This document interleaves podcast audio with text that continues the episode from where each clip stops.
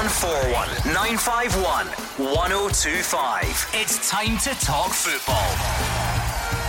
It's Clyde 1 Super Scoreboard.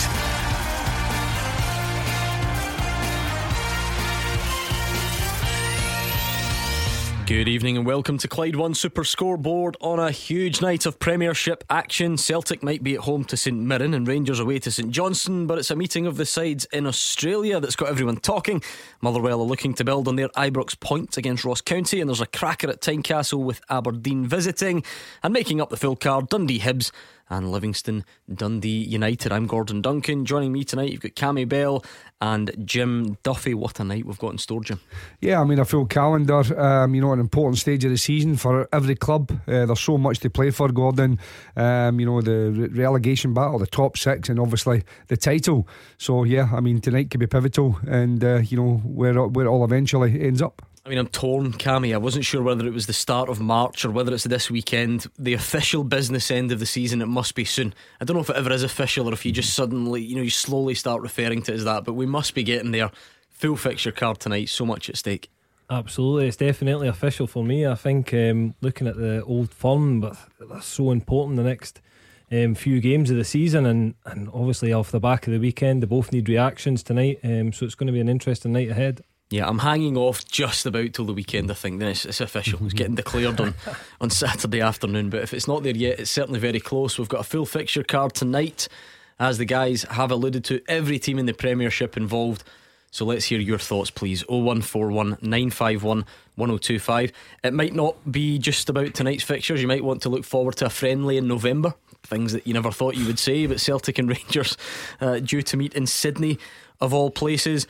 And social media, let's just say it's not going down too well. That just about covers it. That's the understatement of the night so far. So both sets of fans, pick up the phone, let us know what you make of that. 0141 951 1025. You still got family in Australia? Will we send you as the correspondent? Yeah, that's great. It's quite a handy, but you know, I don't really get why everybody's getting a bit upset. You know, they're going to Australia to play, so let the Australians worry about it. The people, you know, have enough. And as we are just touching the start of March, I think November is, and in particular the way the world is these days, it's light years away. See, that's set up perfectly. Jim says he doesn't get why everyone's so upset. Make him get it, right? Between now and 8 o'clock, that's your challenge. Potentially to pick up B teams, Gordon. Well, that's it. Hopefully we're at the World Cup at that time as well. So there's your challenge between now and 8 o'clock. You can phone Jim Duffy and make sure he gets why social media is not so happy about this idea. So 01419511025.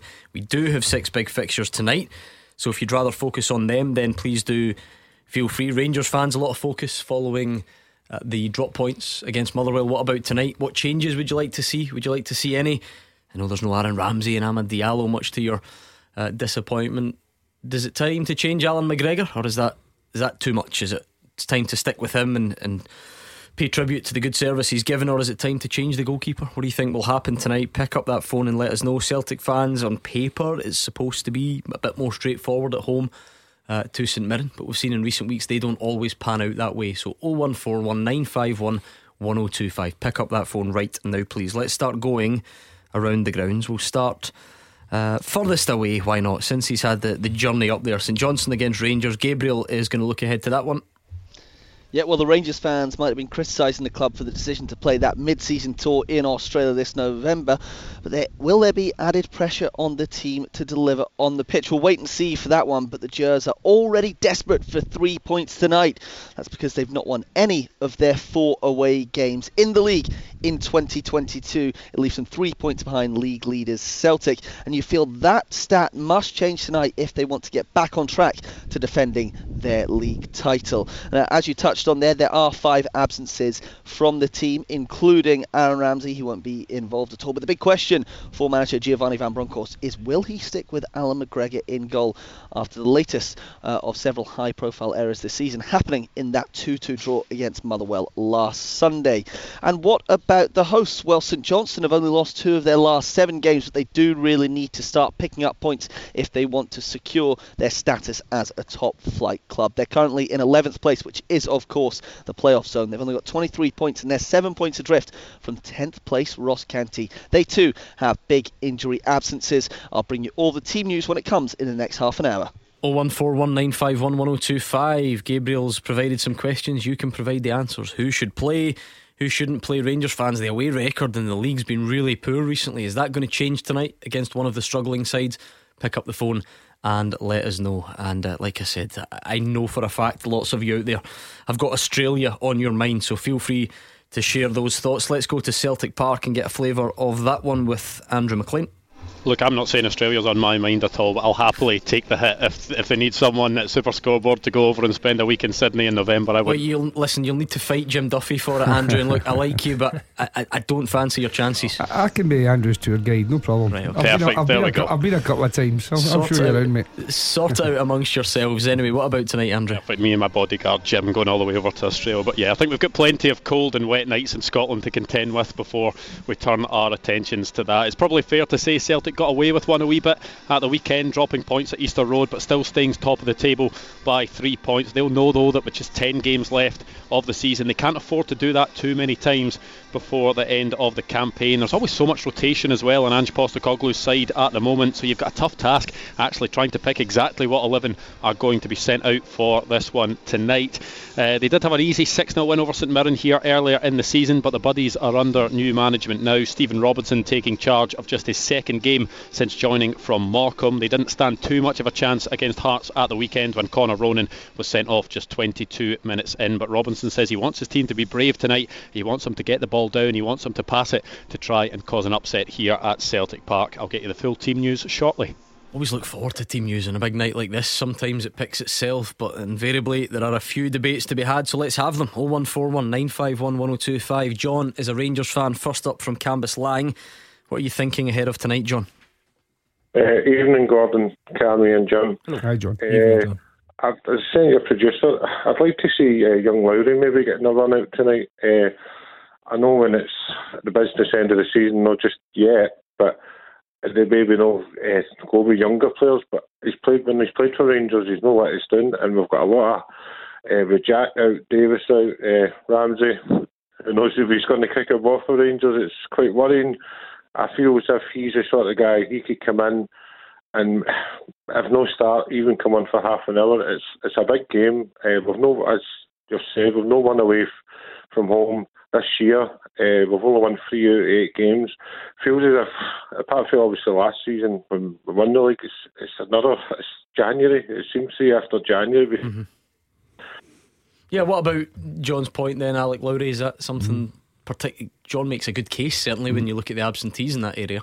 Yeah, I mean, Lowry's a good player, and when he's came in the couple of games, he has looked to express himself, very positive. Likes to link up the play, likes to get forward, and with the amount of injuries you've got there, then that's what young players, sometimes get their chance. I don't think he would let anyone down if he was involved tonight. But it's the other players that have to stand up to be counted. The key players, if you want to call it that, over the last couple of seasons have let themselves down at times away from home, so they've got to take that responsibility. And if they do that, then it's much easier for a younger player to become in and involved. But yeah, I don't think it's a bad shout to certainly have him included in the squad tonight. Yeah, agree. Every time I've seen Alex Lowry, I'm really impressed by him. Very direct. He carries the ball really well. A bit like Joe Aribo's obviously a lot stronger than that, but he strides with the ball and he takes it. He's a good player. And again, I would give him an opportunity. He looks hungry. He looks as if he wants the game time, which he will because he's a young kid. But again, as we just touched on there, Jim just touched on that, it's probably defensively where Rangers have been really frail. Yeah. And they've struggled over the period of time recently, so and that has cost them. I mean, John, how do you analyse a game like Sunday in terms of trying to put that right? Because if you take the first half, with no disrespect, you don't need Alex Lowry and you don't need to change. It was rampant stuff. It could have been a lot more, but what happens thereafter is Motherwell get back into the game, you drop points, and then the scattergun comes out and everyone starts getting the blame. Does it need wholesale changes from Sunday or just the odd tweak? Playing Lundstram at the back was obviously the first half. We thought it looked like a masterstroke, but then it didn't seem to be in the second half. When we went 2-0 up, it maybe could have changed it a bit, but it's the last two games against Dundee United and Motherwell for like 60 shots at goal, 15, 16 in target. It's, sometimes your luck's done with these games. They come when we're 2-0 up, we were strolling it, and the two offside goals, when you look at them, they probably were offside, but it's that wee bit of fine line. We've not had that luck the last couple of games away from home, but I don't think the wholesale change of defence. Obviously, I'd like Balogun to be playing the defence tonight, and maybe Lundstram obviously playing. He probably need to play in midfield as much, but goalkeeper-wise, I wouldn't have dropped McGregor yet. He's so many. See how many games we won last season, 1-0 when he kept us in the game. You can't do it. You've got to give him the benefit of the doubt, and if something happens tonight, possibly McLaughlin comes in. But in general, no big changes, because going forward, Kent, Morelos, we've looked good. Mm-hmm. Kent's last 3-4 games has been unplayable. Probably the best player in Scotland the last 3-4 games, but just that wee bit of luck we're looking for as well at times. Yeah, I think you've hit on a good point, or a good debate certainly, about the goalkeeper. So let's bring in another caller and see. Let's get a bit of a spread of the opinion. Charlie John's on, doesn't want Alan McGregor dropped. How do you feel about it? You've got to drop McGregor. McGregor has lost a plot as far as I'm concerned. I watched him the other day. I was at Ibrox, and mistakes he makes no real. But you're sitting there and you're saying to yourself, was he going to see it? I was last sitting watching him like, what happened there? You know, and I couldn't believe it. I went in the net. And other times in the past, he's good at a stopper. He's a good stopper. When somebody's maybe running at him with a ball, he's got a chance of saving it. But now he just free kicks and corners and all that kind of thing. He just can't do it anymore as far as I'm concerned. Right, we're 15 minutes past 6, well, quarter past, I don't know why I described it that way, but you'll forgive me. And one of each already. Keep McGregor, he's won us so many games. Drop McGregor, he's lost the plot, says Charlie, which was a bit strong. I don't know if we go that far. Cammy, give us the goalkeeping verdict. No brainer for me, you stick with Alan McGregor. I think lost the plot's a very strong comment. Listen, he has made mistakes, and I think that's why everyone's scrutinising everything he's doing at the moment. There's been big mistakes in there, Ross County, Hearts, and they've came in a quick succession of time. But for me, Rangers have got 10 cup finals between now and the end of the season to win games. And would you have Alan McGregor in goal for a cup final? Absolutely, because he can win you games. And that's my big point. Listen, he's experienced enough. He'll get over it. Again, it's a moment that he's had where he can't get away from the mistakes that he's having. But I think he will come out the other end stronger, and there's Old Firm games coming up. For me, you have Alan McGregor in goals until then. Yeah, I mean, Charlie said maybe the weekend there, but if you go back a couple of days before that, the Dortmund game, he had some magnificent saves, and it was really instrumental in the fact that Rangers could get a positive result in both games, but particularly the one at Ibrox. He had 2 or 3 fantastic saves. He's still got quality. Listen, a goalkeeper will have a little dip now and again, and because his standards over the last few years have been so high that any little blip is going to be exaggerated. So, I think that you stick with him. But listen, it's not indefinite. If he continues to make mistakes, then John McLaughlin's an international goalkeeper there waiting in the background to be involved. That's why he is there. And he's never let Rangers down when he's been called upon. But as Cammy said, at this stage, I don't think Alan McGregor's the major issue just now for Rangers. I think that they just seem to switch off and there'll be lapses of concentration, because as John had mentioned before, that second half in particular against the United, they were absolutely excellent. Yeah. Just missed out a fraction. And on Sunday first half against Motherwell, they were superb. Some of the football Rangers played was superb. 2-0 up, should have had the game wrapped up. But they I think it's more concentration, more ruthless as well, Jim. Again, when you're at that 2-0 is a vulnerable scoreline. If you get 3, then the game's over, and probably the opposition know that. And again, as I think it was John said, that they had so many chances, and they have been, and they need to keep converting them. Were the mistakes at the weekend, and if so, how bad were they? There's obviously there are degrees of mistake. How do you analyse them as a goalie? As for me, I think they were. There's a number of players that can be blamed for the goals at the weekend. I don't think you just look at Alan McGregor as a goalkeeper. Listen, the one at Ross County, he's dropped out his hands. I think he knows himself that was a blatant goalkeeping error. The first goal, you look at Connor Goldson as well, you look at they were in possession at the halfway line, they lose cheap possession, then Motherwell go down the pitch and score. Yeah, I mean, so Lundstram has the ball, he should just roll the ball quickly. He's a midfielder, right? So it's not as if he's playing at the back, forget that. He's a midfielder, he's a wide player, so his job is to feed the wide player, but he runs with it, narrows the space, short pass, gets nicked off him, and then Wheeler uses his pace to get in behind. But for me, Conor Golson's got to cut the ball off. It runs across the 6 yard line. See, that's pretty basic defending for me. If he cuts it back the way, there's not a lot he can do about it, but he can't allow that ball to go between the goalkeeper and himself, and it's a tap at the back post. So I think more culpable would be the two centre backs rather than the goalkeeper in that particular situation. Confident for tonight, Charlie?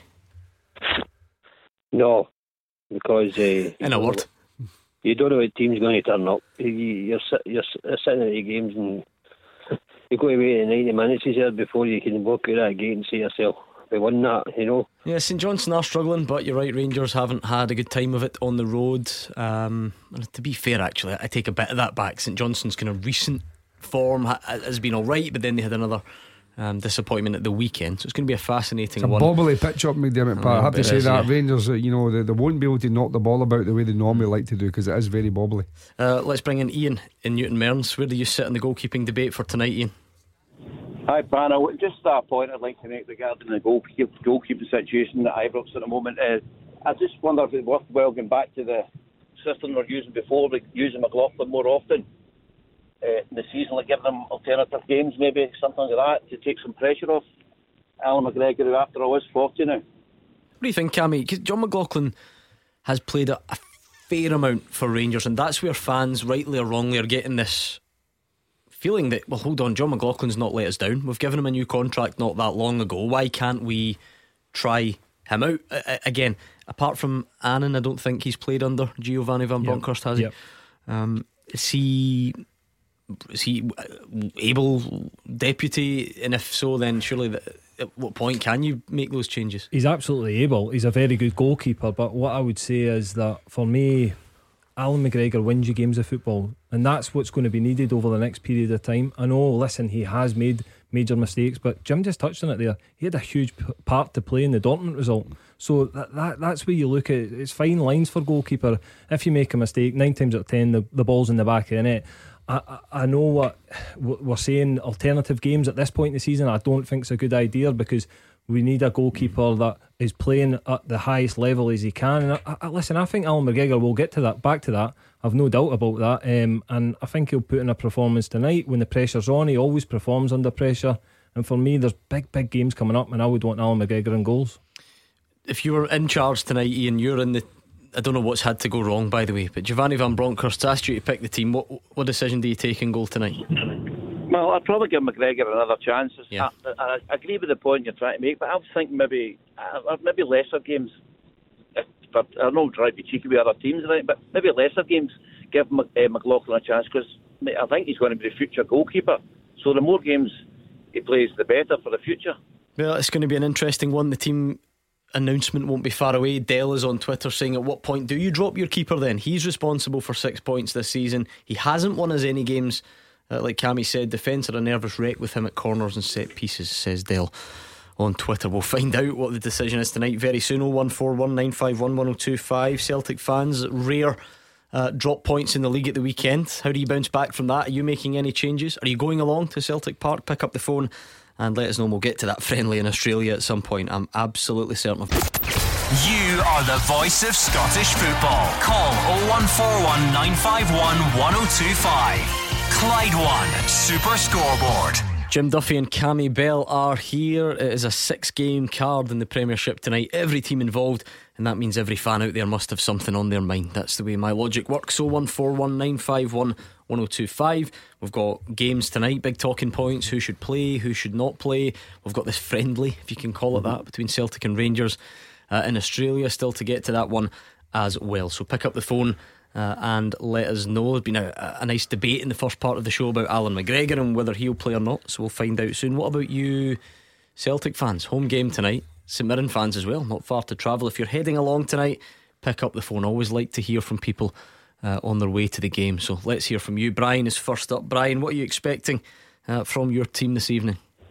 I expect nothing less than 3 points. I expect a wee bit more on the the intensity of the game, because let's make no mistake, at this point in the season, after this game, we are into single figures. That is 9 massive cup finals for Celtic to win. Now, Celtic this season have been kicking off a wee bit bad at the start, and then 22 points, 24 since the break.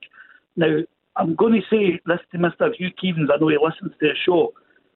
I think his rudeness on saying that it's miraculous if Celtic win the league is just ignorant to the other teams. I mean, it's miraculous if Dundee win the league. That's, I'll give it that. It's miraculous if Raith Rovers win the league. It's not miraculous if Celtic win the league. What it is it's expected. And I expect it. Celtic fans expect it. Ah, come on, Brian. Look, everybody's got confidence in their team. Celtic winning this season's league at the start of the season wasn't expected. Come on. No, of course it is expected. No, but I know what you're saying from a fan's point of view, because you know you demand the best and you've always got faith in your team. Rangers won it by 25 points last season. Celtic were a bit of a mess. The whole team had to get revamped. That's where it come from. It's not meant to be disrespectful. Okay, fine. If you expected Celtic, can I politely suggest that you were alone, or there weren't many who joined you? What I'm saying is, was it a miracle that Rangers won it, face Celtic winning it 9 years before it then? No, that wasn't mooted. What I'm saying is, it is expected. When you're a Celtic fan, you expect to win things. That's the only point I wanted to make to Mr. Keevens, who doesn't answer my calls anymore. Brian, I've told you this before, Hugh doesn't answer the phones. It's not the way it works. He can barely work his own Nokia, right? He just stands here. He doesn't answer the phones. It's not really the way it works. Jim, did you expect Celtic to win the league this season? No, absolutely not. I think that everyone knew what was happening in the summer. Obviously Peter Lowell left. They were looking to try and get Eddie Howe for a good number of months, and then Ange Postecoglou came in. No one knew anything about him. Pretty much 3/4 of the team left, and we had to start from scratch. And at the start, there was a lot of questions that people were thinking, is this the right choice? But gradually, Ange Postecoglou has put his stamp on it. He's got the faith and trust of the supporters now and the players. They play an exciting brand of football. Still a lot of work to be done, as he said by himself, particularly into Europe. But there's been huge strides of improvement. Whether that'll be good enough to win the title at the end of the season, obviously the next few weeks will determine that. But I think Ange Postecoglou's done a phenomenal job, but I don't think anyone could have foresaw that at the start of the season. Cammy, when you assess Celtic at the weekend, do you shrug your shoulders and say, drop points, first time in ages, away to Hibs, still top of the league, not the end of the world? Or do you buy into some people who are digging a bit deeper and saying, before that, Europe was a disappointment. It was flat against Dundee and got a late goal. It was actually flat, despite it being a 4-0 win against Raith Rovers. It wasn't vintage for parts against Aberdeen. Was that coming at the weekend in any way, or was it just one of those bad days at the office? Again, listen, Easter Road's a difficult place to go to, although they've not been in great form either. What I would say is, it's all about winning games of football at this stage of the season. Celtic just need to win games of football. They want to do it in style, of course they do.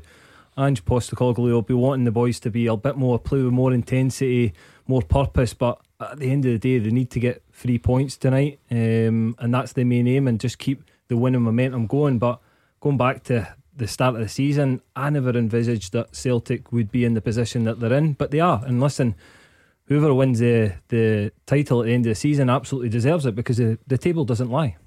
I'll tell you what, I think we've got breaking team news from Celtic Park, so let's find out who's got the nod with Andrew McLean. Yeah, we do indeed, and it's all been talk about Australia, hasn't it, this week? But it's Tom Rogic is the one that drops out of the Celtic starting lineup. Matt O'Riley comes in for him, so Joe Hart starts in goal for them tonight. The back four: Josip Juranovic, Cameron Carter-Vickers, Carl Starfelt and Greg Taylor. The midfield three: Callum McGregor, Matt O'Riley and Rayo Hatate, and it's Leila Bada and Jota either side of Dyson Maeda. Substitutes for Celtic tonight: Bain, Beaton, Ayeti, McCarthy, Rogic, Idaguchi, Forest, Ralston and Karamoko Dembele. I do have the St Mirren team for you as well. It'll be Jack Anick in goal for them tonight. Looks as if it'll be a back five. Richard Tate, Joe Shaughnessy, Conor McCarthy, Charles Dunn and Scott Tanzer. Then it'll be a midfield four, Alan Power, Alex Gogic, Greg Kelty and Jordan Jones, and it's Curtis Main starting up front for St Mirren tonight. The substitutes for them, Linus, Fraser, Flynn, Erehon, Henderson, Brophy and Grieve. There we go, Celtic fans, what do you make of that team? We'll get the Rangers team out to you very soon. No real surprises, I don't think, Jim. The only thing that would possibly disappoint fans going along, still no Giacomakis anywhere in the matchday squad. Yeah, I mean, again, like injuries, it was Kyogo, Giacomakis, you know, there are key players that are missing. Obviously, the one that I think, I'm not surprising, but I think I'm a little bit surprised he's on more game time with James Forrest, you know, because of the influence he's normally had over the last several years. Yeah, I mean, other than Rogic's come in, but O'Reilly's come back in. There was a lot of talk, could O'Reilly, Rogic and McGregor, you know, have that? Are they all too similar? All left-footed, technical players. Do you need a little bit more balance? So obviously Hatate didn't have his best game against Hibs. There's no doubt about that. But in general, he's been very good. Maeda, I think up front, I'm not sure if he's a natural striker or if he's maybe better in the wider areas. But obviously with the injury just now, then he's got another opportunity tonight. You look at St Mirren team, it does look like a 5-4-1, so they will have 9-10 players back behind the ball, so Celtic will have to be sharper tonight. If not, they'll come up against a brick wall. Mark is hanging on the line, but let's quickly go to McDermott Park, because a lot of intrigue around the Rangers team selection, and in particular who starts in goal. Gabriel has the answer. Yes, Giovanni Van Bronckhorst keeps faith with Alan McGregor. He starts in goal. There's only one change from the weekend's 2-2 draw with Motherwell, and that is Fashion Sakala dropping to the bench and Leon Balogun coming back in to the heart of defence. I'll give you the full 11 here. It's 4-3-3, McGregor in goal, captain James Tavernier at right back, Connor Goldson and Leon Balogun in the centre of defence with Bassey at left back. In midfield, Glenn Kamara and Joe Rebo and John Lundstram. So Lundstram pushes forward from centre half. Scott Arfield as well will start on the right hand side, Ryan Kent on the left, with Alfredo Morelos leading the line once again. On the bench, McLaughlin, Zukovsky, King, Barisic, Sands, Lowry, Fashion Sakala, Wright and Roof. We'll bring the St Johnstone team when it comes. There we go, you have your answer, Rangers fans. Alan McGregor is in goal tonight. Are you happy with that? I know there's been a real split already on the show, so you can get your thoughts in. And just briefly, Cammy, I wonder if Fashion Sakala's hard done by. I feel like he just always sort of drops out the team, even if he does fairly well in the game before. Yeah, he does, and he will probably feel hard done by again, but there's so much competition within the Rangers squad and both the old firm squads, and again they'll want to be keeping it as fresh as they can and trying to bring. Rangers are under a lot of pressure tonight. They need to get the 3 points. Celtic's fixture on paper looks easier than Rangers away to St Johnstone, Bobley pitch, St Johnstone fighting for their lives. So they are under pressure tonight and they need to get the 3 points. Let's bring in Mark then. Mark, you've heard that Celtic team. What's on your mind after hearing that and with everything that's going on at your team at the moment? Basically, I think Andrew's done a fantastic job at the moment. He's only, 9 months maybe, 7 months, 3 months in the job, if I'm correct.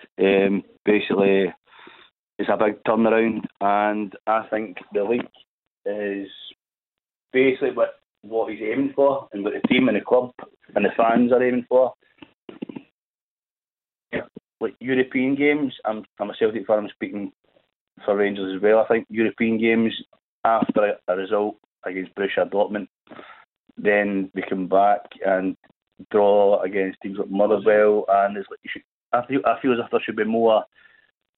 There should be buzzing in the dressing room. They should be getting out and beating the other teams, with no disrespect to the other teams, but I feel as if there's maybe too much going into European games and looking back, it's as if there's like some sort of hangover or something. There's not enough produce in the games in the league, and it's been going on for a few seasons now, especially with Celtic. You know, it's come from a Celtic fan. So you think Celtic being out of Europe might actually boost the chances of domestic success? Is that what you mean? I think that was the idea with Ange and obviously the backroom staff, whatever else. But obviously you want to win every competition you're in. But I mean, the man just took over. Obviously Celtic were a bit of turmoil, and the man took over. Basically, changed the way the players play, the way the club, he's got them playing attacking football, but just recently they've not been playing their best, and I think that's down to European games, to be totally honest with you, and it's been the same for years, and the same with Rangers. I mean, they've went and ran a walk with Borussia Dortmund, and then they've came back and not played the game, played the best against Motherwell. Yeah, it's tough to know, Jim, because I mean, he did rest a lot of the big hitters on last Thursday, but then some came on, and I guess you're still there taking part. Yeah, I mean, I think from Celtic's perspective, they made a handful of changes over in Bodo and then changed it again. So I don't think that's the case. I don't think it has been the case in recent years. I don't think Mark can really speak for Rangers. I'm sure the Rangers fan can speak for themselves, but last year, for instance, when they won in the league comfortably, you know, they still done well in Europe after it. So listen, the big clubs are used to playing these type of games. They want to play in these games. I do get the intensity. Listen, I was, been fortunate enough to go to some of these matches, and it is phenomenal atmosphere. There is a real adrenaline, a real energy from the fans. If you're at Ibrox and Rangers are playing Dortmund, yeah, of course, you're also the underdogs, which is very, very rare for Rangers or Celtic at home to be underdogs. So the players have got something to fight for, something to work to. The fans are really behind them, so there's a real energy and togetherness. And then, of course, there's a little dip. You're at home then against either a Motherwell or something, and you're expected to win then. There's not the same intensity, and sometimes that can just filter onto the players. Thank you, Mark. Let's bring in Jack, who's a St Mirren fan. You going along tonight, Jack? Yeah, I'm on the way there now. Stuck on the motorway, but slowly making my way there. Oh, listen, Jack, do not talk to me about traffic jams, because the motorway was shut last night, which meant I had to spend an hour in the car with Gordon DL. After having spent 2 hours with him in here, we were stuck together for an hour in a journey that usually takes half that. So not to make it all about me, but anyway, I hope you get there quickly. What are you expecting when you do get there? Can you cause an upset? An upset would be fantastic. I think even a draw would be an upset for the Celtic fans. Got along to watch the game tonight. 3 points would be idyllic, but a draw at this stage would be good for us to kind of upset the top of the table and hopefully get every point we need to try and secure the top six. What do you make of the team your new manager's picked? I'm excited about the new manager. I think he'll hopefully bring a good positive play to the 11 he's picked tonight. A bit surprised about Curtis Mayne starting up front. I know he's got a bit more experience than the young Alex Grieve, but I feel like he's been on a good run of games, and he causes a lot of teams problems with his constant running.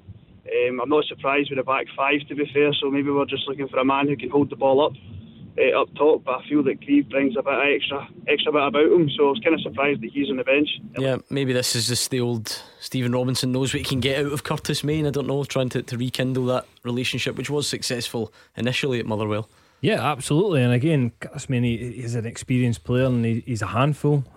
So again, is it a direct ball they're maybe looking for to play up to him to try and win free kicks and draw them up the pitch a little bit more, because they will be under pressure a lot of tonight's game. So it's really important that St Mirren stay strong. The first 20 minutes is always important when you go to the Old Firm, that you don't concede.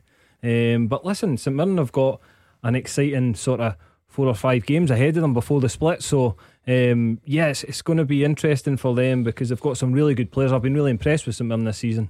Yeah, well, I mean, game in hand over everyone else, and if they win that, they would be in 4th place. Have to try and get something at Celtic Park first. Thanks, Jack. Enjoy the game.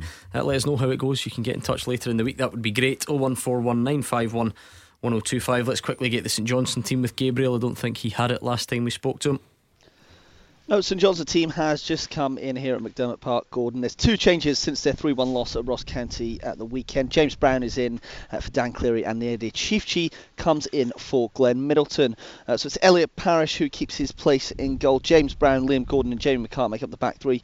Thomas Sang on the right-hand side. Melker Hallberg and Jacob Butterfield are in midfield, with Ali Crawford just in the hole ahead of them. Tony Gallagher on the left-hand side, and Callum Hendry and Nade Chiefchi up top for the hosts. On the bench you've got Sinclair, Cleary, May, O'Halloran, Gilmore, Mayon, Bear, McPherson and Craig. Good time to get your call in. We could be speaking to you next. 0141 951 1025. This is Scottish football's league leader, Clyde 1 Super Scoreboard. Cammy Bell and Jim Duffy are here. It's 01419511025 on the phones, or at Clyde SSB on Twitter. Full fixture card tonight. We're looking forward to that, so pick up the phone and let us know what is on your mind. We've had the team news in. It's now time to react. Rangers fans, Alan McGregor is in. Is that the right call for you? Would you have done something different? Let us know. Anything else? No Fashion Sakala from the start tonight. Is he being hard done by? He obviously scored at the weekend, and I can see some tweets already suggesting that he's maybe a bit unfortunate to miss out. So why not get in touch on the phone? Celtic fans, still no Giacomakis. He's not over, I think it was illness, wasn't it, at the weekend? So he's not over that by the looks of it. Not in the squad, and no huge changes from the weekend. Tom Rogic drops out, Matt O'Riley starts the match, and we've got four other big games as well. So pick up that phone and let us know what you've got. Tam is a Rangers fan in West Calder. Hi Tam. How you doing, boys? Alright? Not bad at all. How are you? Even Tam. Hi, I'm just phoning to say I'm actually glad that Balogun's getting a shot tonight. I just think if you're Balogun again, sitting on the bench against Motherwell on Saturday, you've got John Lundstram. I think John Lundstrom's been great for Rangers, by the way. I think he's come in for some unnecessary criticism, but when he drops back into centre half and against the, I mean, that boy was rapid, let's be truthful. I think he could have matched him, you know. And you've got Goldson. He doesn't want to be there. All these contract talks. I mean, I wish he would just come out and say he's just got to leave at the end of the season. Yeah, I mean, Jim, look, I appreciate we've obviously got hindsight, and you can't take that away now. I think at the start of the game and the weekend, people were almost celebrating that John Lundstram had stayed in the team, and yeah, he can do a job at centre back in that game. By the time the 90 minutes is up, they've changed their mind. So that's yeah, I mean, listen, the first half again, and I think Giovanni Van Bronckhorst probably thought, listen, Motherwell's going to sit off us, we're going to dominate the ball at the back, so therefore we'll put a midfield play at the back. It's not that unusual to do. I mean, you know, Liverpool done it with Fernandino and stuff like that. So Fabinho, Jordan Henderson, guys like that, you know. So he can certainly do that, and he done it well in the first half. Obviously he went to a back three and changed it against Borussia Dortmund at half time and put Lundstram in the middle of Balogun and Goldson, and again, you know, terrific tactically, changed the game really, and that allowed Rangers to get a fantastic performance and result in the second half. So as a manager, listen, you make decisions, but at 2-0 I don't think anyone again would have seen the turnaround, because Rangers were so good playing out from the back, you know, linking up the play. Lundstram was instrumental in that. That you know, you wouldn't have seen it until, you know, obviously once Motherwell got that goal back. But I don't think it was a horrendous tactical decision to make. But can you? Because Motherwell obviously spotted something, didn't they? They put on three guys, none of them really strikers. They just put on three quick players up front.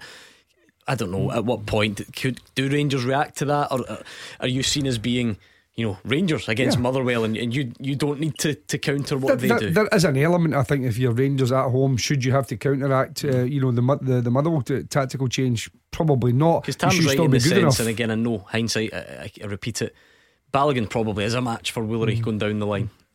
Well, I'm not sure he's quick. Is he that quick? I'm not sure. But the thing is, Liam Kelly had a number of saves even in the second half as well. Yep. You know, so you know, they made a couple of mistakes defensively, and Motherwell punished them. And fair play to Graham Alexander for having a go in the second half and not accepting that the game was done and dusted. So fair play to Motherwell.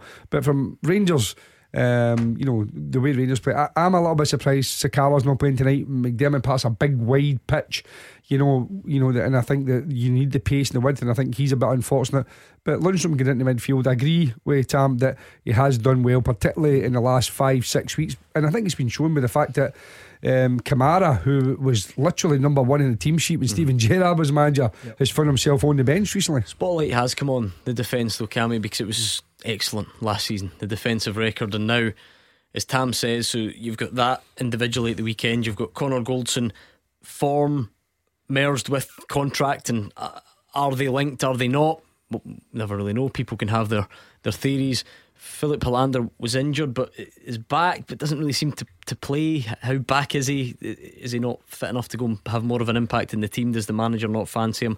Bassey's obviously had to move around, so it's gone from being the pillar of Rangers' team, hasn't it, to an area that people are having a bit of a closer look at. Absolutely, and I think that has been their main problem. There's been a lot of changes, a lot of chop and changes, and And again, inconsistency with the back sort of four or five, whatever you want to call it. McGregor's obviously been in goals the majority of the time, but the guys in front of him have changed. They've changed positions. They've played in the back four, which I just find they're looking for a solution and they've not found it yet. Again, Sunday, you've got to give credit to Motherwell. He's threw his cards on the table and just went, let's go for it. Made some changes, obviously identified that there was an opportunity to get in behind Rangers with pace and hurt Rangers at that point.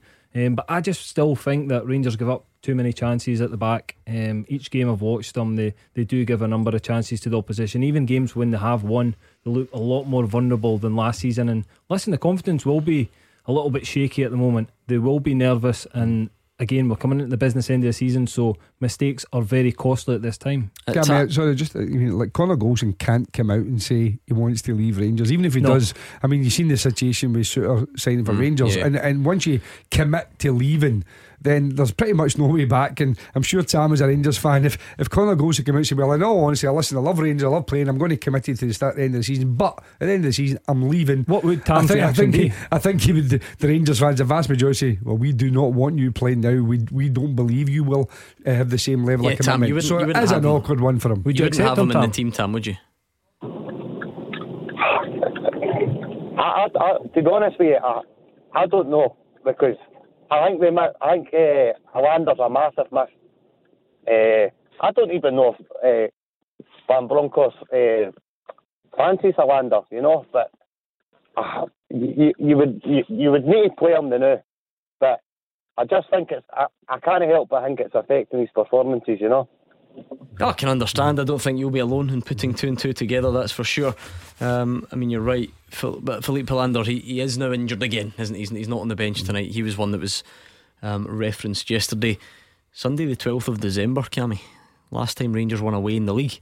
Now obviously scheduling might come into that, and they've maybe played a few more home games, but at Rangers that's quite eye opening. Yeah, it's unacceptable, to be honest. It's not good enough. It's not going to win you titles. Again, as you say, there's circumstances behind that, but their form hasn't been good enough, and it does need to change, and they've not got a lot of time to change it.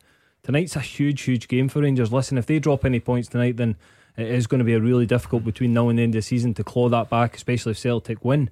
We've got two Old Firm games to go, but these games coming up are so important for Rangers to pick up maximum points.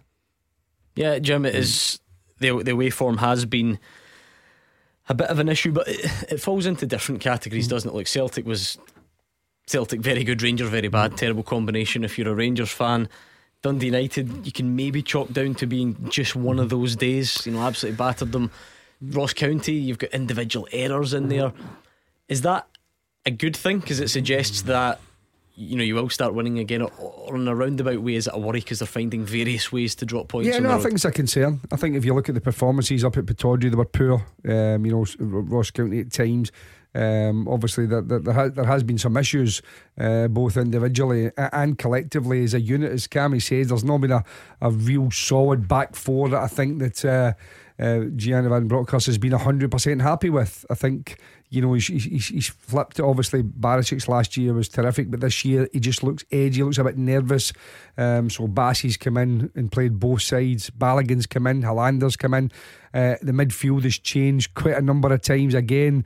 Ryan Jack, I think, makes a big difference, and he's not available again. So there are mitigating circumstances, but I think he has to get consistency in his back four and in his defensive midfield structure, whether it's 2-4-2-3-1 or whether it's a 1, but they keep changing these all the time, and I don't think that allows you to get consistency. That was quite a list, and we've not even mentioned Aaron Ramsey. Anyway, we'll maybe get to that later in the show. Let's do this. Beat the Pundit with the Scottish Sun. For the best football news and opinion online, thescottishsun.co.uk/football. Come on then, Beat the Pundit time. It's your chance to win a signed ball. A disgraceful showing last night, a 1-1 draw, and eventually Gordon Dale lost in the tiebreaker. Let's see if we can do better tonight. 01419511025. Lines close at 7. Tackle the headlines. 01419511025. Clyde 1 Super Scoreboard. Jim Duffy and Cammy Bell are here. It's 01419511025. We are on Twitter as well at Clyde SSB. Building up to a huge night in the Premiership. 6 big games and we've had some interesting debate in the opening hour of the show on those matches, who's in the team, who's not, and all the usual pre-match stuff.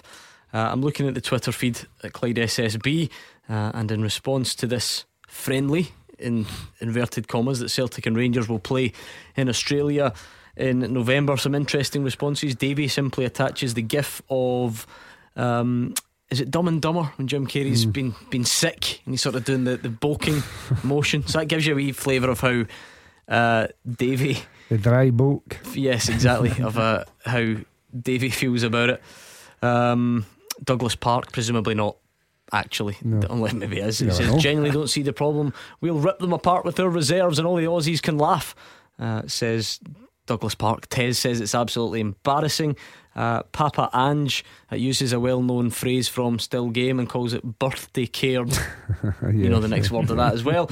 So like, it's not gone down great, let's be honest. So give us your thoughts on the phones. I'd like to, because never know, I know social media can be a bit extreme. Is there anyone out there maybe thinks it's a commercial opportunity and you're happy with it? Or if you want to give us the phone call version of those gifts, then pick up the phone, 01419511025, and we'll speak to you straight after this. Beat the Pundit with the Scottish Sun. For the best football news and opinion online, thescottishsun.co.uk/football. Right, Beat the Pundit time. It was a long winning run for the pundits. It came to a shuddering halt last night when Gordon DL chucked it on a tiebreaker. Tonight, oh, I'm worried about this. Hope there's no bad blood. We've got Chris who's an Ayr fan. Is that going to be alright? You want to avoid Jim Duffy or go up against him, Chris? What's the wish? I felt I was a wee bit... I think Jim Duffy didn't get a good crack at it here, to be honest. There we go, we're pals. Good, I'm glad that's the way it's worked out. I agree. And Cammy used to play with Kilmarnock, so you want to take him on as well. Right, heads it will be your old gaffer, and tails it will be Cammy Bell. It is, you've got your wish. It's Jim Duffy against Chris from here. So I'm going to give Jim some Clyde 2 to listen to. Chris, I'm going to put 30 seconds on the clock. Just answer as many questions as you can, and if you don't know, pass and we'll move on, okay? Yep. Good man. Your 30 seconds then is on the clock and it starts now. Which Celtic manager signed Johan Mialbi and Lubo Moravcik? Joseph Vengos. Rangers Colombian striker Juan Alegria joined which championship side on loan this week? The Fairland. Name anyone who managed Hearts in between Robbie Nielsen's two spells. Craig Levine. Which Scottish Premiership club have played the youngest player in the league this season? Rangers. Which Australian city will host a cup competition with Celtic and Rangers in November? Sydney. Good effort. Let's bring back Jim Duffy. Jim, have you got us this time? Yes. 30 seconds on the clock, same set of questions. Time starts now. Which Celtic manager signed Johan Mialbi and Lubo Moravcik? Venglos. Rangers Colombian striker Juan Alegria has joined which championship side on loan? Paddy Thistle. Name anyone who managed Hearts in between Robbie Nielsen's two spells. Oh, pass. Which Scottish Premiership club have played the youngest player in the league this season? Dundee United. Which Australian city will host a cup competition between Celtic and Rangers in November? Sydney. Who are the current Scottish Cup holders? Celtic. And name the current longest serving player at Hibs. St Johnstone. Current longest serving Lewis Stevenson. Okay. He got through a few more questions, Chris. Do you think that was costly? I think he's done maybe one eye. Yeah, I mean, he knows this St Johnstone. I feel like docking him points for that. Do you want to know what? He's about 5 seconds off, Chris, on the TV screen in the studio right now. Is Callum Davidson kissing the Scottish Cup? But you just missed it. You're right, Chris. I thought you would have got the Partick Thistle one, being a Championship fan. I know. Anyway, let's go through them. You both got Joe Venglos. Good on you. That was good knowledge. That one each. Juan Alegria, Rangers' other Colombian striker, has gone to Partick Thistle. You watched him last night, didn't you? So there was no real excuse there. 2-1 to Jim. However, Chris bounced back. I think you panicked on this one. Robbie Nielsen's two spells, Craig Levine, Ian Cathro, Daniel Stendhal. But I got it, but I just, because it's time, you just think, go on to the next question. It's the pressure, isn't it? So we're level at 2-2, are we? No. Yeah, we are 2-2. Which Scottish Premiership club played the youngest player in the league? It was Dundee United. Do you know which one, or was it a guess? I don't know if it's Keir Smith. Rory McLeod. 16 years and 6 days. They have played a lot of young boys, so that's the reason why I thought about them. So Jim goes in front. You both knew Sydney, so you're hanging on in there, Chris, but he is one in front at the moment. And if you had got this far, I'm sure you would have got St Johnstone. Jim didn't, but he did get Lewis Stevenson. So 1, 2, 3, 4, 5 for Jim, and a 3, Chris. It was not bad at all, just not quite good enough. Hard lines. Cheers. Well done, Jim. Thanks, Chris. Cheers, appreciate it. Look at that, we're still pals as well. Chris in Springburn. Won't be many of your fans in Springburn, I wouldn't have thought. I wouldn't have thought so, no, but you never know. Spread all around the country. Yeah, good to meet one, right? 01419511025 on the phones or at Clyde SSB on Twitter. We've got big games tonight. We've got this game I just simply did not expect to be discussing, which is this friendly or is it tournament, whatever, in November in Australia between Celtic and Rangers. So much reaction to this on Twitter, and I know that some people like to keep it there, which is fine, but if you want to get in touch on the phones, I'll get the guys' thoughts on that next. So 01419511025. Big games all around the country though. Tynecastle tonight for Hearts against Aberdeen. Dave Galloway is there. Good evening, Gordon. 14 points and 6 places separate these two teams, but Hearts have not managed to beat Aberdeen yet this season, with 1 defeat and 1 draw so far. They're determined to change all that tonight. The Dons languish down in 9th place, although they're only 3 points off 4th. However, they've not won a league match since Boxing Day. Jim Goodwin's urging his men, though, to embrace the challenge. He appears to have had a positive initial impact since taking over as manager. Will we see more evidence of that this evening? An intriguing clash awaits here in the capital. Let me run through the teams for you then. Just the one change for Hearts. It's Sims in and Woodburn out of the starting 11. Gordon is in goals as per usual. At the back, Atkinson, Souter, Halkett and Kingsley. Devlin and Maningamy, the two sitters. Further forward we have Sims, Mackay and Mackay-Stephen, with Boyce leading the line. Subs for the hosts: Stewart, Haring, McInniff, Woodburn, Moore, Halliday, Cochrane, Sibic and Janelli. Couple of changes for Aberdeen. Brown is back, as is Hayes. Out drop McLennan and Montgomery. So it's Lewis in goals. Across the back, Ojo, Gallagher, Bates and Hayes. Barron and Brown sitting, with Bissawan, Ferguson and Kennedy. Further forward, Ramirez leading the line. Now the Dons' selection issues have eased a little bit, at least by the looks of things. They only had 5 subs, remember, at the weekend against Dundee United. Tonight they have managed to name 7, and they are Woods, McKenzie, McGeoch, McLennan, Jenks, Ruth and Milne. And your match referee here at Tynecastle, Stephen McLean. It's a huge game, that one, Jim Duffy. Yeah, I mean, I think all the games, I say, they've got a real relevance of importance, but I think for Jim Goodwin, he'd be desperate to get his first win. Yeah, the good draw, I won't say a good draw, but the draw against the United the weekend. But it was a full house, and I know Jim, quite understandably says, listen, it was a tribute to Sir Alex Ferguson. You understand the reason why, but it just shows you the potential that Aberdeen have if they get on a run, if they get playing free flow and entertaining, winning football.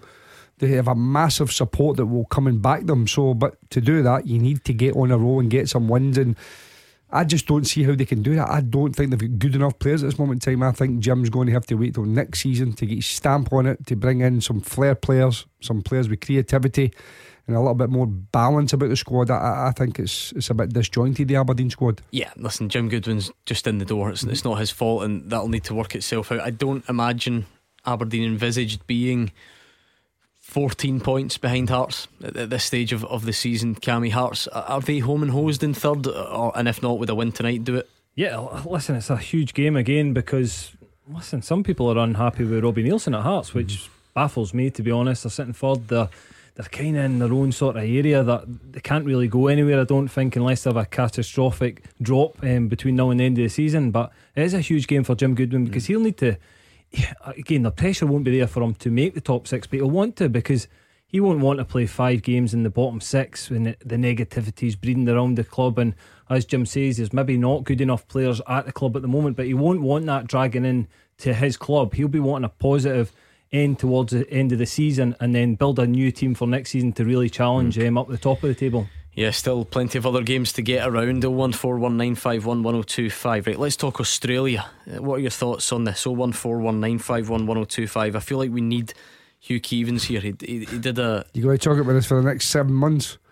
Yeah, possibly. We'll maybe let it lie for a bit in between. But judging by this Twitter reaction, I can see It's quite interesting. Let's hear on the phones. Hugh does a good Australian accent, although last time he did it someone complained. Like genuinely took time out of their day to officially complain about Hugh's attempt. Sorry, you don't need to worry about me. I will not be trying any accents whatsoever. So anyway, in a nutshell, if somehow you've not heard it yet, it's that Celtic and Rangers are set to play each other outside of Scotland for the first time after they were announced as participants in the Sydney Super Cup. Are you for it or against it? That's the simple question tonight. 0141951. It's a bigger controversy with neighbours finishing. I mean, that's a much bigger story. No, we Scottish football can make anything into a controversy. So the A-League confirmed the inaugural tournament in November, and they're billing it as, you know, Ange Postecoglou's homecoming, which might be part of the problem for some Rangers fans, but we'll find out.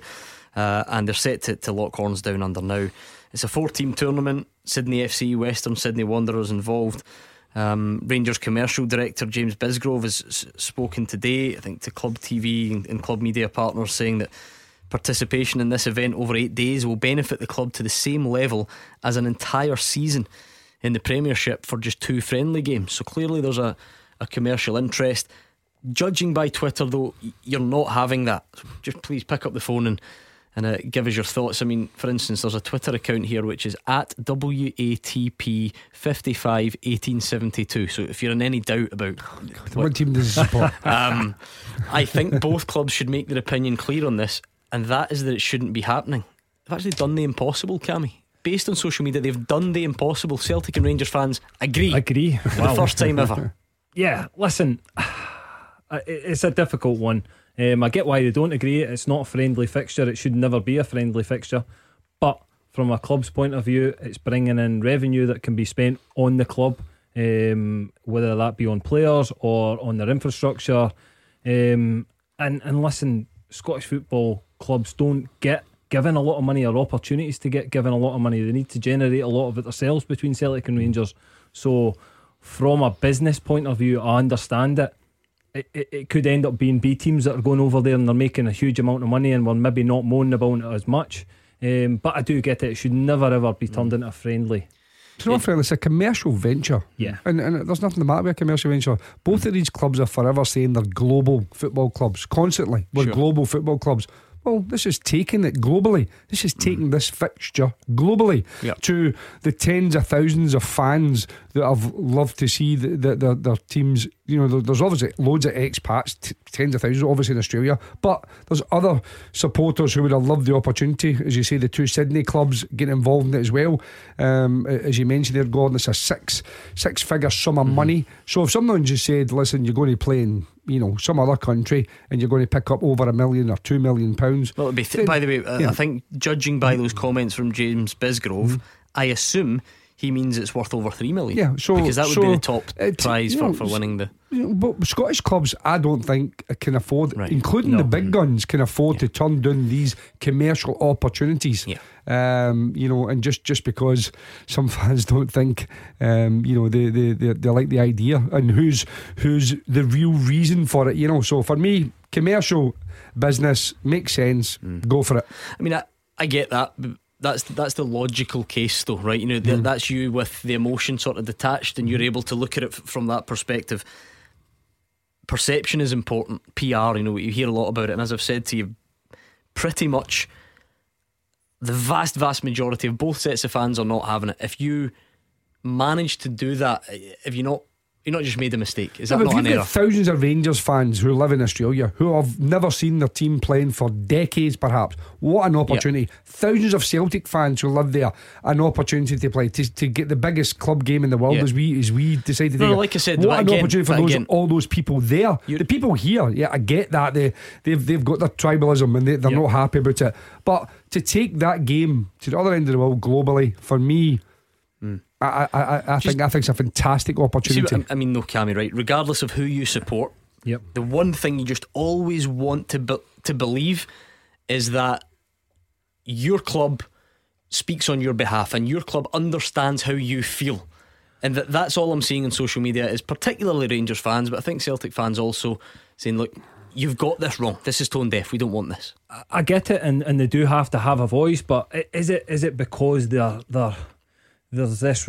feels as if from both sets of fans, which there is a lot of rivalry, and again, is it because they feel as if they're being too friendly with each other? I don't know if that's why. Part of it is, yeah. Yeah, so again, but ultimately Rangers have come out today and explained why they've made the decision. Potentially £2-3 million on the line. Can they turn down that money? Absolutely not. They can't, because they don't get given that by the league for playing a full season. So when these opportunities come, and what I would say is, when they do one of these opportunities, 2 or 3 of them could come on the back of this, and they could be making £10 million in 2 or 3 years' time, which would be brilliant for both clubs, to be honest. If they were going to play a tournament, Gordon, and it was like Manchester United, Liverpool, and they invited, which constantly for umpteen years, both old firms have been trying, both Celtic and we've been trying to get to England and all these sort of things. Yep. So if they were invited to a mega tournament, I don't think anyone would, because they've been invited. But it seems to be, from what you're suggesting here, is that because one team seems to be, as in Celtic, invited over with the Ange, you know, yep, homecoming, and Rangers are on the back of that. So the Rangers feel as if they're playing second fiddle a little bit. If you're a Rangers fan, do you want to be going to take part in Ange Ball's homecoming celebration, well, or whatever it is? Well, that's the thing. I said the argument. If you want to go that, do you feel as if you're playing second fiddle to Celtic? I think where it is a problem for the Rangers fans, and where it sits, it's in Australia, where Ange's obviously been a huge part of, and his football and journey's been there. Mm. If it had been in the Saudis or wherever, somewhere else, if it had been Holland, yeah. Listen, yeah, we've got Giovanni Van Bronckhorst or Dick Advocaat. That's I'm just saying. There is that association. There's that association with Celtic and Ange Postecoglou. That's where it's been. That they're the driving force, and Rangers are coming up behind them. But I firmly don't believe that's actually happened. To be fair, that's just one of the factors, though, and I think that's what makes this so fascinating. Captain is on, says bizarre Harlem Globetrotters. Rubbish. Scottish football soul is officially dead. And Liam Adams says Celtic and Rangers should never be playing a friendly. What a shambles. Money talks, I suppose. Steve is on saying, and he's quoting again, this was this tweet from Celtic last year, wasn't it? We're not half of anything unless it makes us money. Get this to, so that's I mean, the strength of feeling. I know you don't do social media, no, Jim, but that's why. Some strong line. William says that Rangers supporters should withhold season ticket money until our names are removed from this embarrassment. So there is a strong feeling out there. Get them in on the phones, 01419511025. We'll take a breather and get your thoughts next. Taking your calls on Scottish football, 01419511025. This is Clyde 1 Super Scoreboard. Jim Duffy and Cammy Bell are here. It's 01419511025, and it's at Clyde SSB on Twitter. Full fixture card in the Premiership tonight. Really looking forward to this one. So much to get through on those games. Keep the phone calls coming in. Some very interesting tweets, I must say. Colourful language being used about this game in Australia. If you want to give us the PG version on the phone, that would be magnificent. And we've got a full-time teaser to set up quickly for you as well. I'm going to cut this down a bit. That's a bit too long for tonight. So Luigi's been in touch, right? Fulltime at Clyde1.com. We could have done this tomorrow when he's in, but he'll be listening. He always does. Today, the 2nd of March, is the 11-year anniversary of Mark Wilson scoring against Rangers in the Scottish Cup. You'll remember it. Almost knocks Papach out, scuffs his next finish, bounces over Alan McGregor, and then Ali McCoist and Neil Lennon decide to steal the limelight. You remember? I remember that one. So he says, with that in mind, can you name, not including this season, defenders who've scored in an Old Firm match since, what year? And I'll tell you what, we'll go let's go since 2016. Right, let's cut it down a bit. So since 2016, can you name the defenders that have scored in an Old Firm game since 2016? Are there any that spring to mind? Christopher Julian. Christopher Julian is one. Was he onside or offside? Well, we got about 6 months of phone calls out of that. I think if you mention it again, you'll probably get another few phone calls regarding it. Christopher Julian, yes. Cammy, any that spring to mind? So it's defenders that have scored in an Old Firm game since 2016. Van Dijk? No.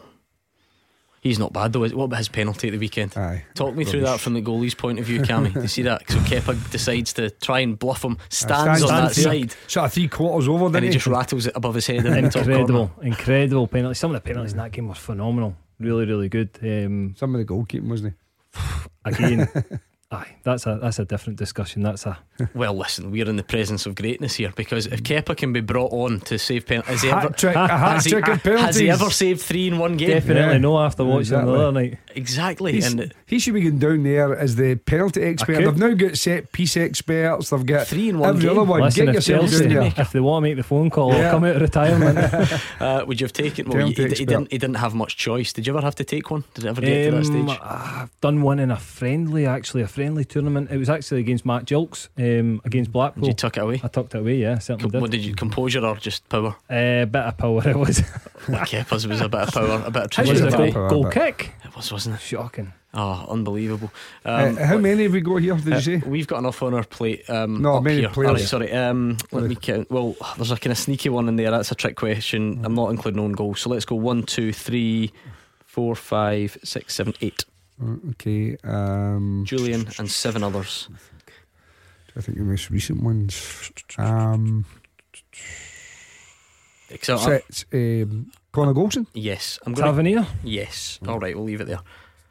I'll explain a bit more about some of the answers as we go. So fulltime@clyde1.com. Get your emails in if you want to hear your question. Michael is a Celtic fan in Denny. Are you for this game in Australia, Michael? Hi guys, just before I answer that question, Gordon, just in regards to Chris Julian, if you look at the team that won the or lifted the cup, it was definitely onside. Michael, it was just a wee joke. I know that these things are no joking. No. There's like it's even after 10 years, you're not allowed to joke about them. But listen, we won't. Let's not dissect that one too much more. What do you think of this Australia game? Aye, so just in regards to the Celtic Rangers game in Australia, I think it's a no-brainer. Well, first of all, for the financial side of it, because like the Rangers board member said, you know, they can play a full season in SPL and not earn that amount of money. So that's one reason. But also, if you think about the NFL and MLB in the United States, I mean, they're casting their net far and wide, you know, playing games in Europe and such like, and it's all about selling the product. And I find it bizarre that Celtic and Rangers fans are thinking that they shouldn't be doing this because, you know, we are a small country, and for years we've moaned about how little, how little money we get from Sky, and how little coverage we get here, there, and everywhere. And there's an opportunity here to broaden our horizon and actually sell this product. And the first shot we get at it, everybody's shooting it down. It seems so. I would say Celtic and Rangers fans, just think a bit broader and think about. You know, this is the day and age that you actually have to sell your product, and to say no to a chance like this would be complete and utter idiocy and madness. Cammy, you're nodding away. Absolutely, what a phone call. The way that I'm thinking as well, I think he's absolutely bang on with all these points he makes. It's about selling a product. We've battered on for how many years how big Celtic and Rangers are globally, as Jim touched on before. So let's sell it, let's put it out there and try and get the TV companies to have a look at us and therefore to be an actual battle to buy our product, because it is a good product. We talk down Scottish football so much, whereas it is a good product, and we've got good players here and good teams and a great competition, and for me it's just about, as a caller says, selling the product and being global and opening opportunities. I mean, Michael, the thing is, without the emotion attached that you guys have, that all makes sense to me. I'm just taking the temperature from people on Twitter or people that I've spoken to who do care, passionately about the clubs. And a lot of it comes back to, so for instance, I referenced it earlier, Celtic, tweet last year that we're not one half of anything. There's this feeling that Celtic, try and distance themselves from this relationship with Rangers. But if it can make you a few quid, you'll kind of shack up together and head over to Australia. That seems to be what's leaving a bad taste in some Celtic fans' mouth, but not you. No, not at all. Like I say, I think you have to think in a kind of broader prospect with this, because I mean, they don't have to be one half of anything, even to go in Australia and play, the next best club in Scotland. So they can do that. They can go there. They can play them, but they still don't have to. It's not like they're going there as a friendship. They're going there to make money. Let's not beat about the bush. This isn't about Celtic and Rangers being friends. It's really about making money and selling a product. So part of the same sort of commercial package, though, isn't it? Yeah, it is. But yeah, I mean, own taking things anyways.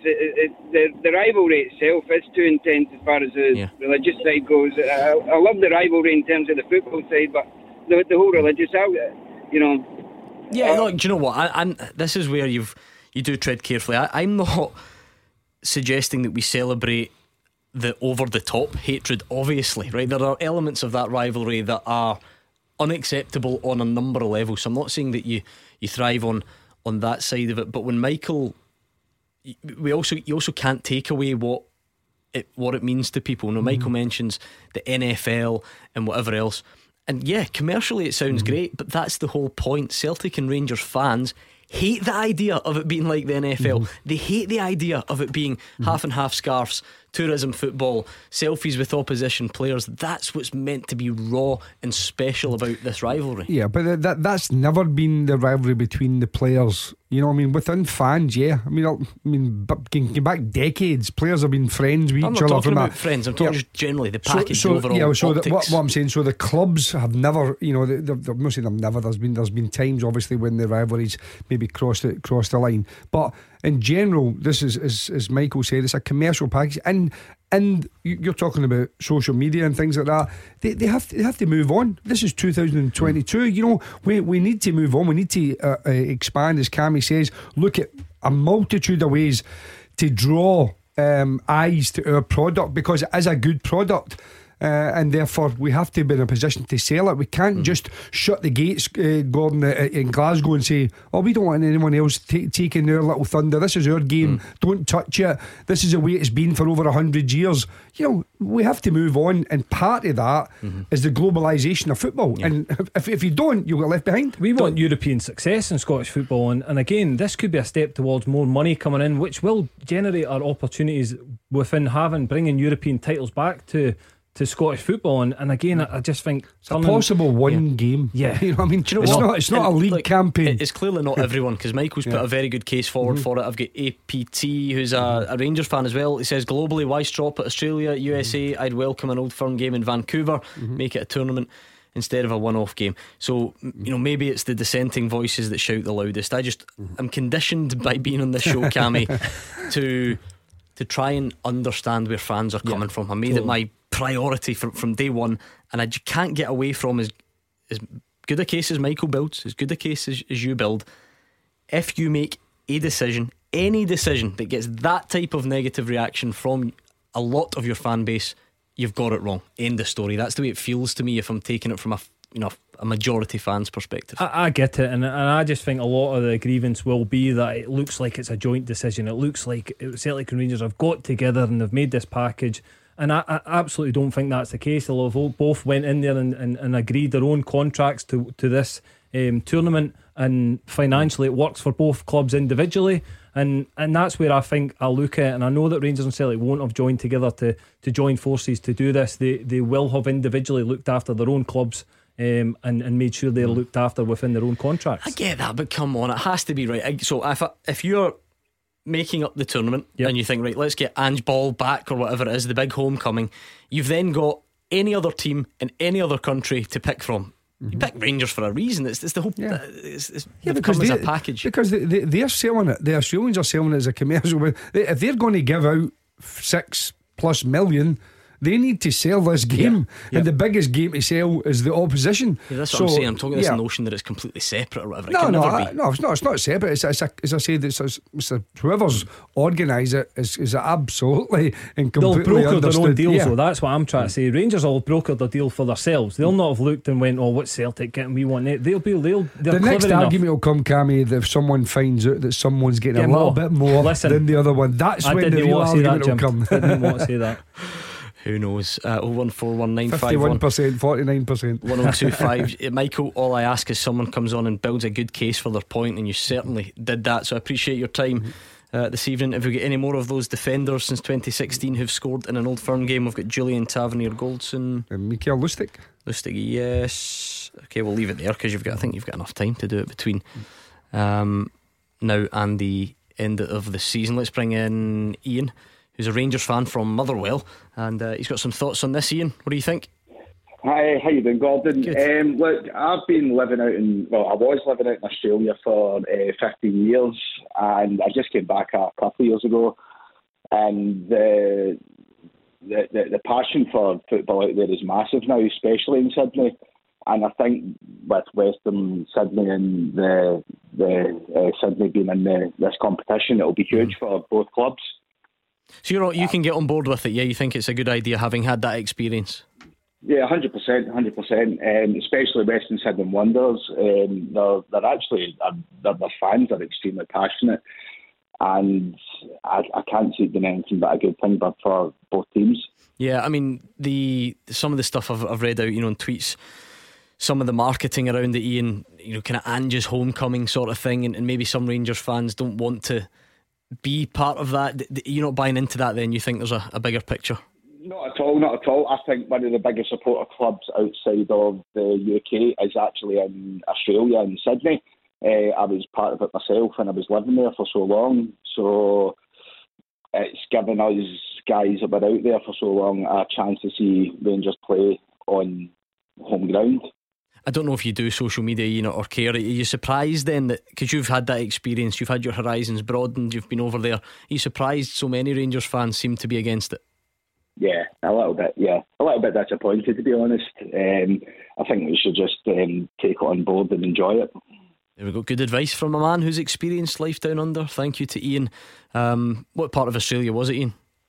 I was in Sydney. And is that similar to Motherwell? I've heard it said if you squint at the Civic Centre, it looks a bit like the Sydney Opera House. No, not really, no. I'll check it out when I'm heading home later on. Thank you, Ian. On the line, big games coming up tonight, really big games. Let's take a quick look at some of the other.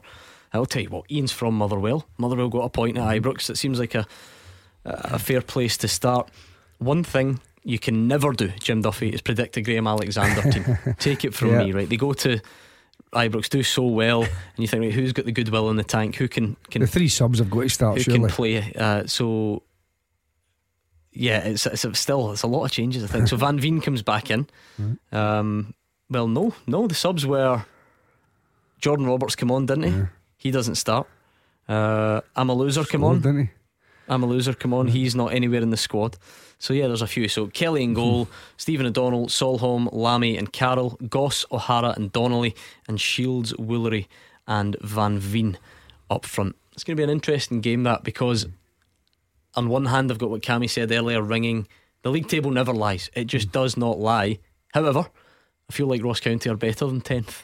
Does that make any sense? Yeah, I mean, obviously the start they had put them back, on the back foot, and obviously Malky had to change literally the whole squad, not just the team. And it took him a little bit of time. I think the couple of bouts of COVID and all these sort of things. So, to be fair, I think the second half of the season, or certainly after the first third anyway, they've found form. But that's the reason why I think they're in that position. But just on a wee side issue, I mean, you're talking about players, and we're talking about Connor Goldson earlier on, Gordon. How's the Motherwell fans reacted to Vicky Alamy, since he signed a pre-contract with Dundee, didn't he? Yeah, I think it's funny, isn't it? It's almost like if you're just quieter about your business, it doesn't matter. So Tony Watt obviously gets the headlines. I don't think the Ricky Lamy one's it's probably not registered as much. You go back last year, Declan Gallagher, not popular. Ricky Lamy I don't think he was playing as much, and then he's come in at the weekend and done well and playing again. So you're right. Yeah, just curious, but you're right. I think Ross County are definitely a team on the up, and I think the team's just ahead of them, looking over their shoulder. They've got good players, scored a lot of goals. A team that are really entertaining to watch. 6 big games in the Premiership, and they all kick off next. Number 1 for football in Glasgow and the West. 0141 951 1025. Clyde 1 Super Scoreboard. Cammy Bell and Jim Duffy are here. 6 big games in the Scottish Premiership kicking off right now. And I know you think it's a big night at the top of the table and for relegation and all the rest of it, but really, if you've got your priorities in order, it's a big night for this.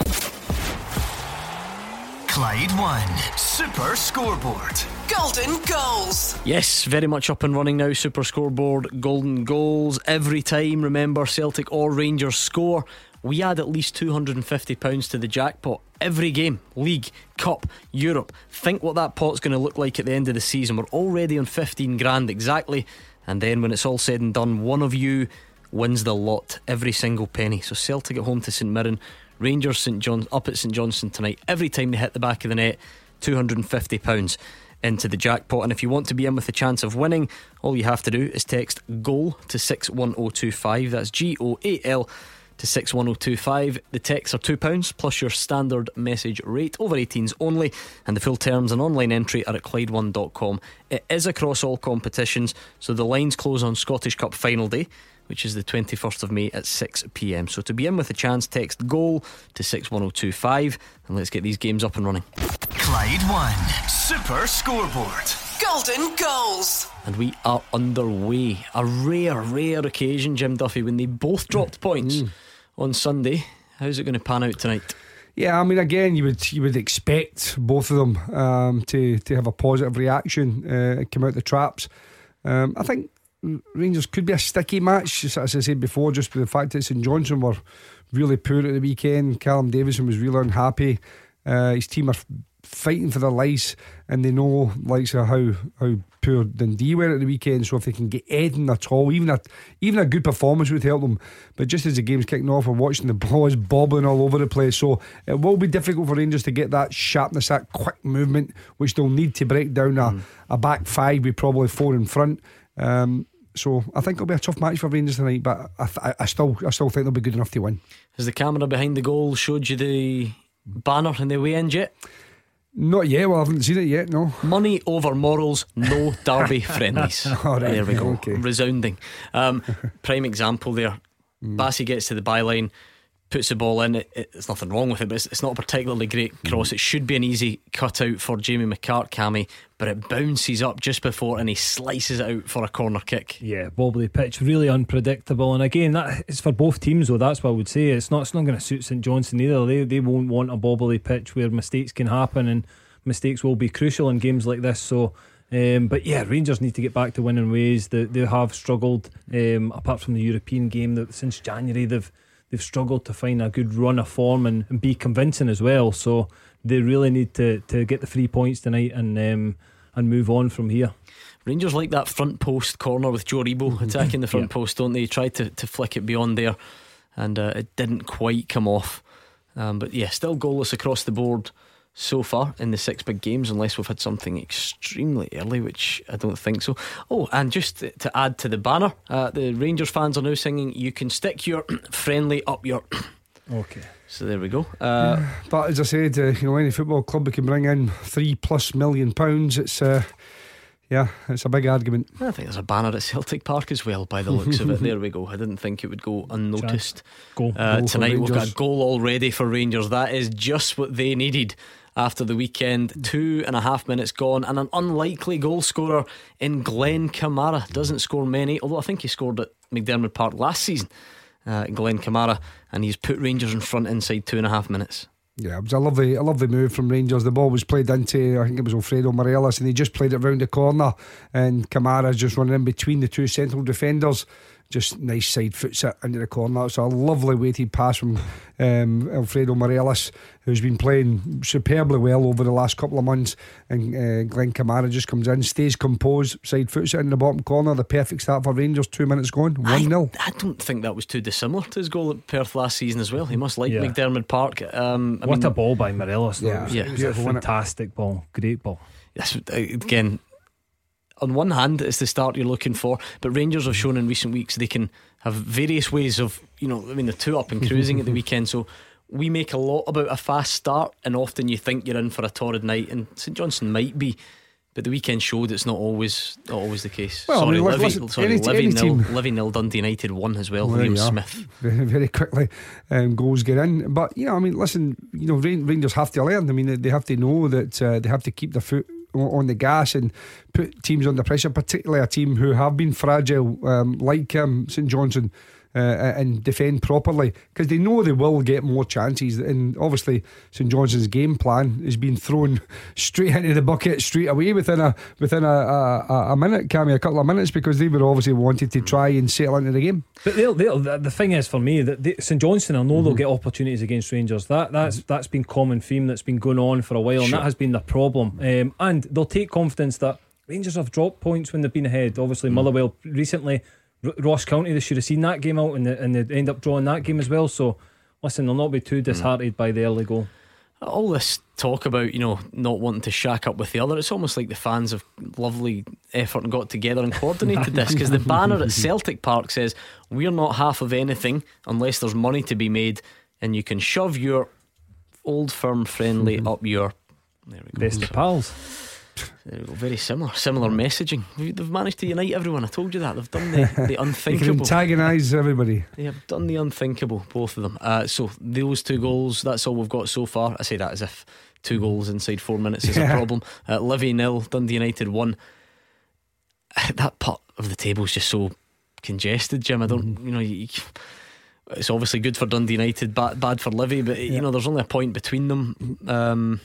Yeah, Dundee United are a side where, you know, they're trying to introduce some young players. You know, they're trying to develop some players, and obviously then market them. You know, they'll try and sell them on. You know, and that's understandable. But where they're doing that, for them, you know, to be where they are just now, I think they're 4th. Then I think that it might be 5th in goal average perhaps, but certainly, you know, for where they are, I think is a good return. And as I say, it's again how fans look at it. I mean, Hearts are getting a bit of criticism for being 3rd, then the United get a lot of plaudits for being 5th. So it just shows you, you know what the expectations are like for depending on which club you support. So the 2 goals in the Premiership so far. United 1 up at Livy, Rangers 1 up at St Johnstone. Still goalless then, Celtic at home to St Mirren.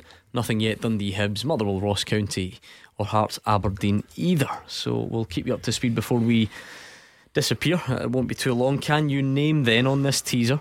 Thank you to Luigi for sending it in to fulltime at Clyde1.com. We're looking for 8 defenders since 2016 who've scored in an Old Firm game. Now I'll be honest, right, Luigi's given me a bit more than that, but I've wielded the axe. Trimmed it. John Joe Kenny's own goal, I can't have that. That's just harsh. I can't do own goals to you.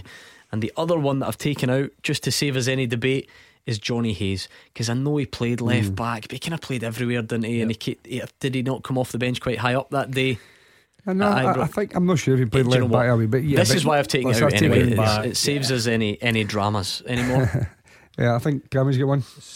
Sviatchenko. Wonderful. April 2016 Scottish Cup semi-final. Yep. We're just getting down the Barisic.